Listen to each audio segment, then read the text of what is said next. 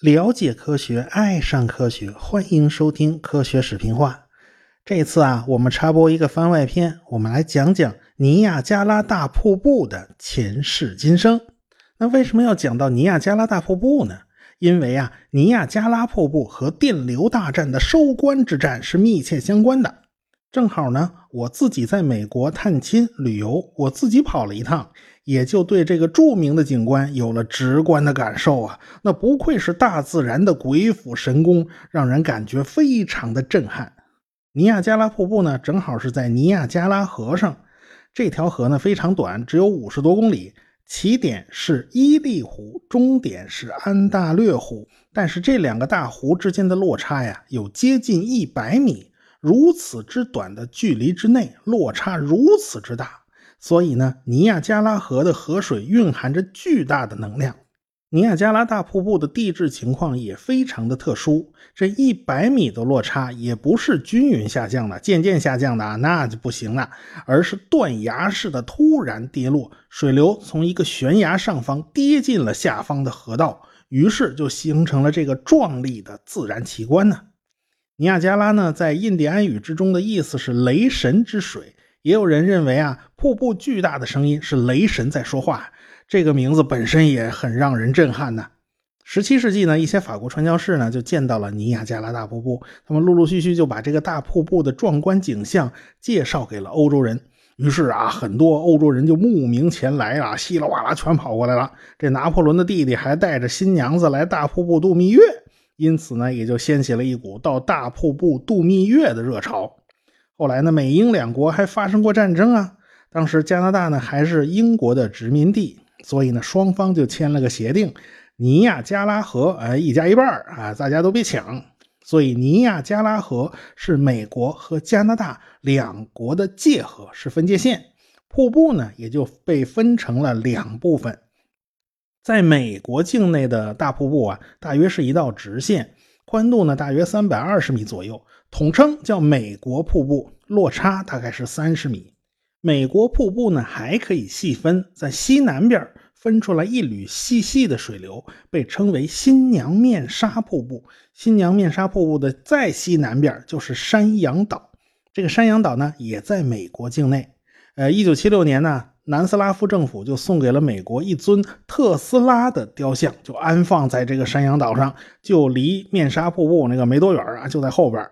特斯拉那个雕像表情专注，正盯着手里的一张图纸。可惜总有那吃瓜群众就爬在这张图纸上去坐着，反正都是青铜的雕塑嘛，还要摆出各种各样的 pose 来拍照。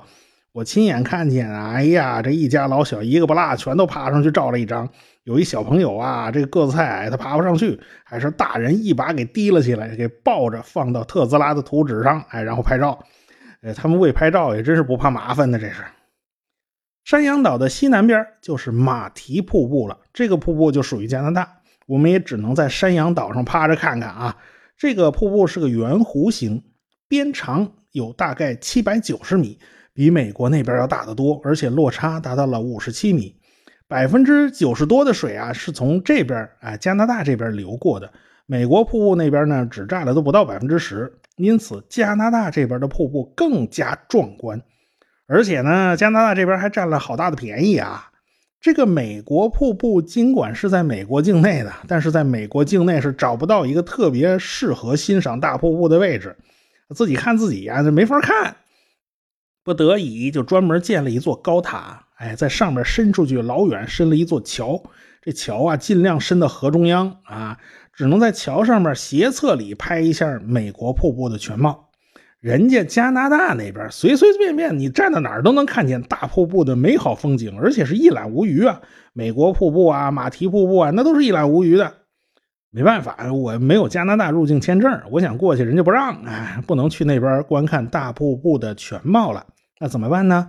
我只能坐船从河里边去欣赏大瀑布，坐在游船上就没事了。上了游船以后一人发了一件雨衣，都是蓝色的一船人全是蓝娃娃的。靠近大瀑布以后那就跟下雨差不多。船从美国瀑布前面缓缓驶过，这大家都把手里的相机举得高高的。美国瀑布呢就从30米高的山崖上飞流直下，撞击到崖底的乱石堆上。当时小风一吹啊，溅起的所有水花劈头盖脸的就朝我们砸过来了，船上所有人的脸呢全都湿透了啊！你不是穿了雨衣呢？穿了雨衣也不太管用啊！你虽然呢那帽子都戴得死严实，但是水滴还是顺着雨衣的缝隙就往我脖子后头流，你想要保持干燥呢是不太可能的。然后这个船呢慢慢开过了以后，开到了加拿大这边的马蹄瀑布，就停在了那圆心上。哎，周围就跟下起滂沱大雨一样啊！但是游客们全都顾不上了，这拼命举着手机、照相机拍照留念，但是照相机也没有办法记录下现场感受的那种震撼场景啊！你想啊，57米高的大瀑布是一堵墙还高啊，然后180度包围你的全方位视野，然后四面八方传来震撼的水声，然后水珠还从四面八方砸过来，那是什么样的震撼感受啊！现场所有的人都成了落汤鸡，那薄薄的雨衣就起不到多大作用。但是大家还是非常开心的呀，毕竟这是与大瀑布有了非常亲密的接触。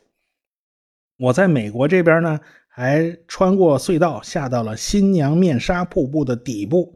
哎，这时间刚好是傍晚，毫无疑问呐，这大家又被叫成落汤鸡了。这无数游人就冒着相机进水报废的风险在不断的拍摄。我全程呢都是拿手机拍的，因为手机防水还不错。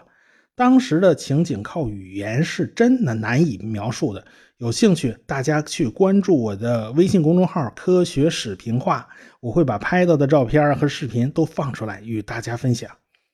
晚上呢，大瀑布上空啊还会放烟火啊，这个虽然时间不长，加拿大那边的地理位置实在是好啊，他们用各种彩色光啊就照到美国瀑布上啊，美国瀑布就好像个巨大的银幕一样。在美国这边啊，反倒没地方去欣赏啊，这是看不着，角度实在是太别扭了。那么如此震撼的大瀑布是如何形成的呢？这说来就话长了，还要从冰河时代说起。地球上啊总是充满了这种沧海桑田的变幻，从寒武纪以来，各种各样的沉积物啊就在海洋里面堆积，包括各种海洋生物的壳儿和淤泥，一层层堆积以后呢，就形成了各种各样不同的岩石层，就像千层饼一样，那每层都不一样。尼亚加拉这个地区啊，下边是泥板岩，哎，就是泥土的泥啊，也叫页岩，上边呢是白云岩。石灰岩是含有钙的，假如钙被镁取代，就变成了白云岩了。白云岩呢比较坚硬，但泥板岩也就是页岩呢是比较软的。后来呢海水退去啊，海平面不断的下降，这个地区呢也就变成了陆地。那个时候啊是一整块没什么破损啊，全是平地。但架不住时间长啊，地球有各种各样的地质变化，各种侵蚀作用，各种地质作用，地表就开始变得高低不平了。现在美国和加拿大接壤的这一大块地区啊，就形成了一条啊叫单面山。什么叫单面山呢？这东西很有意思，就是一座高山，一面非常非常陡峭，直上直下的，一面非常非常平缓，几乎看不出坡度，就形成了一个台地。这种地形啊绵延了1000里，所以呢这个地方也叫尼亚加拉断层。到现在啊，在美国和加拿大的部分地区还能看到这样的地貌。这个大地啊，仿佛就形成了个大台阶儿，在断层线的一侧，哎，就是普通的平地；另外一侧整体要高出一大截儿，顶上也是平的。接下来呢，就到了冰河时代了。冰雪啊，都是一点点堆积形成的，形成了巨大的冰盖，就覆盖在了北美大陆上。尼亚加拉这个断层就被压在了冰川底下。气候暖和的时候啊，冰川就会后退。天寒地冻的时候呢，冰川就会向南延伸，经过无数次伸缩呀，就极大的改变了当地的地形地貌。地面也不是完全不变形的啊，上面压了个厚厚的冰雪的那个盖儿啊，哎，这个地面也会被压变形的。到了18000年前，天气开始转暖了，冰雪开始消融，这地壳板块呢也就开始反弹，地面就开始缓缓的抬升了。同时呢，北美的五大湖开始形成了。大家有点地理知识可能都会知道，北美的苏必利尔湖是世界上第2大湖，仅次于里海，而且呢它还是世界上第1大淡水湖。旁边呢还有密歇根湖、休伦湖、伊利湖和安大略湖等等一大串的湖泊。这些呢都是当年冰川留下来的遗迹。冰川刚刚退去的时候啊，大量冰雪就融化了，融化在当地了。当时啊就存在比这些湖还要大得多的湖泊，比如说叫易洛魁湖，这个湖呢就是安大略湖的前身，但是这个面积啊要大得多，水位比现在要高得多，要高30多米。随着水位的下降呢，早期的伊利湖和易洛魁湖就开始分离了，恰好分离的地方就是在尼亚加拉断层这个地方。尼亚加拉断层呢恰好通过两个大湖之间的连接地带。那个时候啊，虽然两个大湖开始渐渐分离了，但是还是藕断丝连，有许多许多的水道相通。尼亚加拉河呢是其中的一条，河水呢就从高地上伊利湖就流进了地势低的易洛魁湖。那时候易洛魁湖的南岸就是现在的尼亚加拉断层线附近。当时易洛魁湖的水位非常高，还没有形成瀑布呢。断层线大概的位置呢，就是在现代的大瀑布位置的下游10公里左右的地方。你要是到那儿去呢，可以清晰的看到一个大台阶。再往后呢，冰川就逐渐退去了，易洛魁湖呢也就不断缩小，水位不断降低，然后尼亚加拉断层啊就凸显出来了，它就显得特别高。其他的水道呢也都断绝了，只剩下尼亚加拉河的水啊源源不断的从伊利湖流进易洛魁湖。这个易洛魁湖也就是安大略湖的前身，它越缩越小呢，就变成安大略湖了。大约在12500年前，这瀑布就刚刚形成。当时的瀑布的位置啊不在现在这个地方，而是在下游10公里以外，在高地的边缘。这片高地的地质呢很有特点，就像一层层的三明治，上边一层是坚硬的白云岩，下边一层啊是不那么硬的页岩，所以上下两边是不一样的硬度。白云岩虽然非常硬，但是架不住冰川来回碾压，来回折腾啊。最近天冷，冰雪特别厚，压力就特别大。最近天气暖和了，这冰盖变薄了，这压力就变小了。这来回的一会儿重一会儿轻啊，来回这么折腾，这白云岩呢就出现了大量的裂缝。大瀑布呢从几十米高的高地边缘砸下去，激起的水花啊就把下层的泥板岩也就是页岩给掏空了，上边的白云岩本身呢已经出现了很多裂缝啊，于是呢就开始崩塌，就开始碎裂，逐渐的大瀑布的悬崖就在不断的后退，下边的页岩被掏空了，上边的白云岩就裂了，然后掉下来，然后继续这个过程。这个大瀑布呢就不断的往后退去了，在高地上啊就抠出了一个深深的沟槽，就是现在尼亚加拉河的河谷。加拿大那边的马蹄形瀑布啊，因为水流量太大，磨损也非常厉害，从18世纪啊，那时候刚是一湾浅的弧线，到现在已经变成了一个深的半圆。为什么会出现这种情况呢？就是不断的崩塌，不断的磨损磨出来的。世界各地的大瀑布都免不了出现这种情况。假如大瀑布一直后退呢，越来越趋向于上游，那么落差也就会变得越来越小，最后就逐渐消失了。而且呢，大瀑布在高地上刻出来的这条河谷也是不稳定的，因为下层的泥板岩也就是页岩一直受到河水的浸泡，会变得非常脆弱。1954年有工作人员就发现河边的一块巨石出现了裂隙，没多会儿啊 18.5 万吨的岩石就彻底崩塌了，就掉进河里去了。剩下的一小块呢也是隐患重重，10天以后呢，工人就用挖掘机把剩下的这一块也给挖掉了。这一小块呢也有2700吨重了，所以挖掘机技术哪家强啊，对吧？就是得用挖掘机把它处理掉。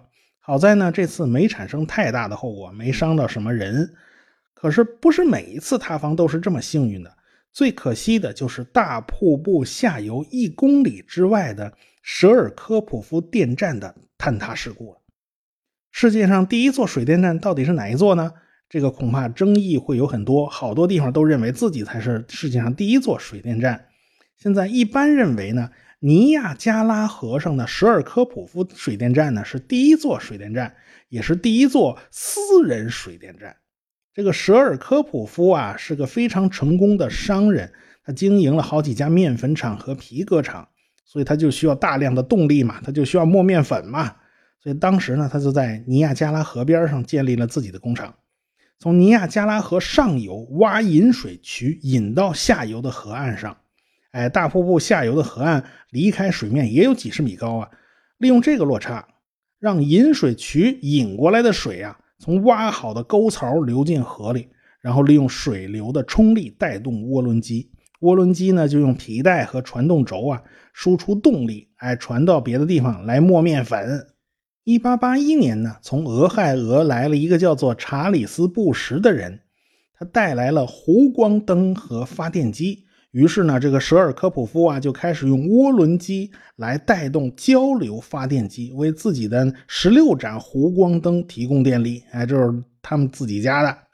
所以说呢，舍尔科普夫就拥有了世界上第一家私人水力发电站。哎，后来呢，舍尔科普夫的电站经过了好几次扩建，变成了一家商用电站。在20世纪的早几十年呢，在靠近水面的那个河岸上，它修建了 A、B、C 三个厂房，发电用的涡轮机呢就安装在这些厂房里面。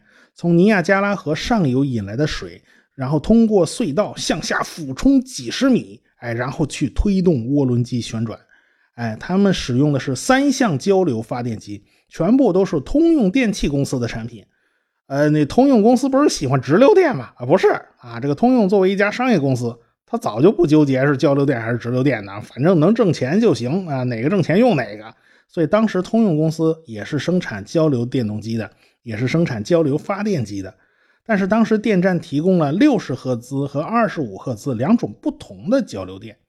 为什么呢？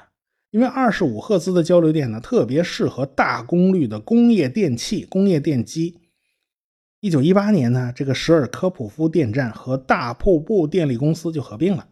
大瀑布公司的亚当斯电站和舍尔科普夫电站呢，就成了一家人了。到了1956年的6月7号早上10点钟，当时正是用电高峰阶段，10万吨岩石突然就从悬崖上蹦塌下来，一下子就把舍尔科普夫电站的 B 和 C 两座厂房彻底摧毁了。 A 厂房呢也受到损坏，这简直是祸从天降啊！这一幕恰好被对岸啊加拿大的游客拍到了，留下了很多图片资料。因为啊这件事儿突然发作，猝不及防，整个电力调度网络几乎是瘫痪。哎呀，他那个电力调度网络马上通知水牛城，也就是布法罗的火电站，赶紧啊，紧急响应，你赶快启动，坚决顶住用电缺口。然后呢，马上向加拿大的电力调度部门啊申请啊，多给点份额啊，你多调点电过来。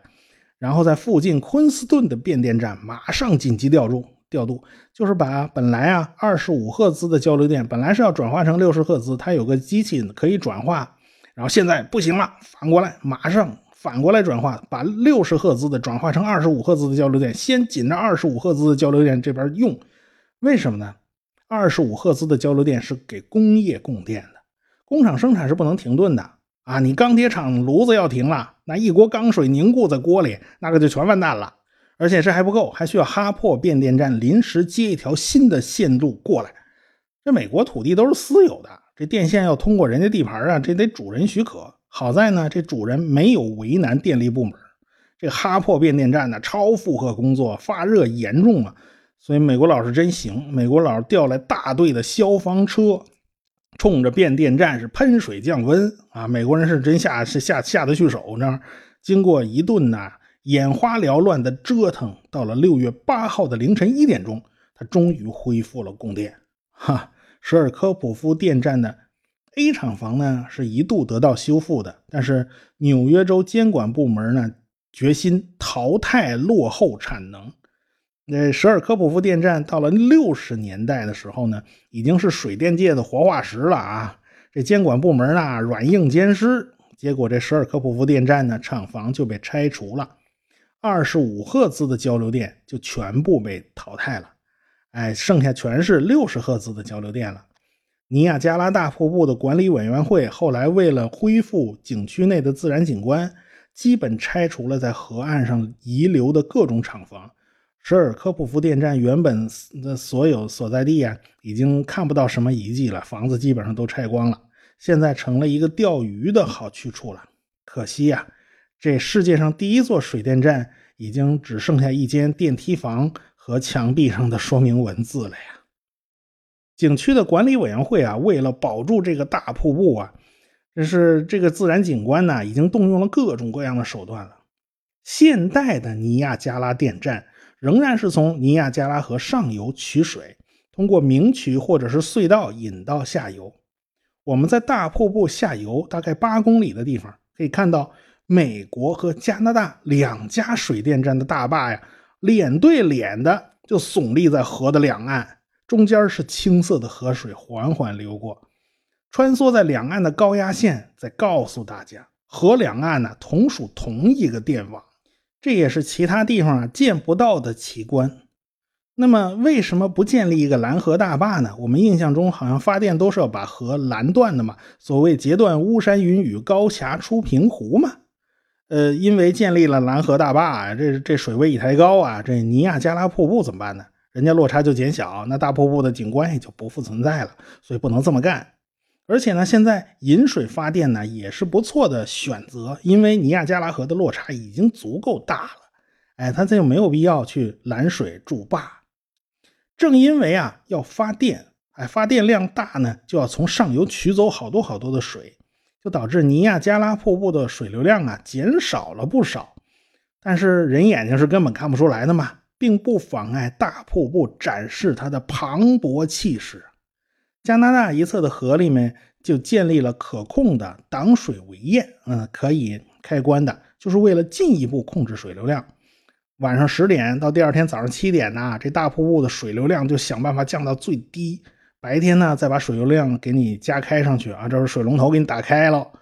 1961年呢，美国瀑布这边还用堤坝挡住河水，然后呢，这边不没水了吗？就对瀑布的那个悬崖进行加固，这陆军工程兵团干的这件事儿。所以呢，就美加两国呀，共同努力协商啊，把大瀑布的后退速度努力的降到了平均每年只有3厘米左右。过去呢，平均每年啊是后退1米的，现在呢，这已经是一个了不起的结果了。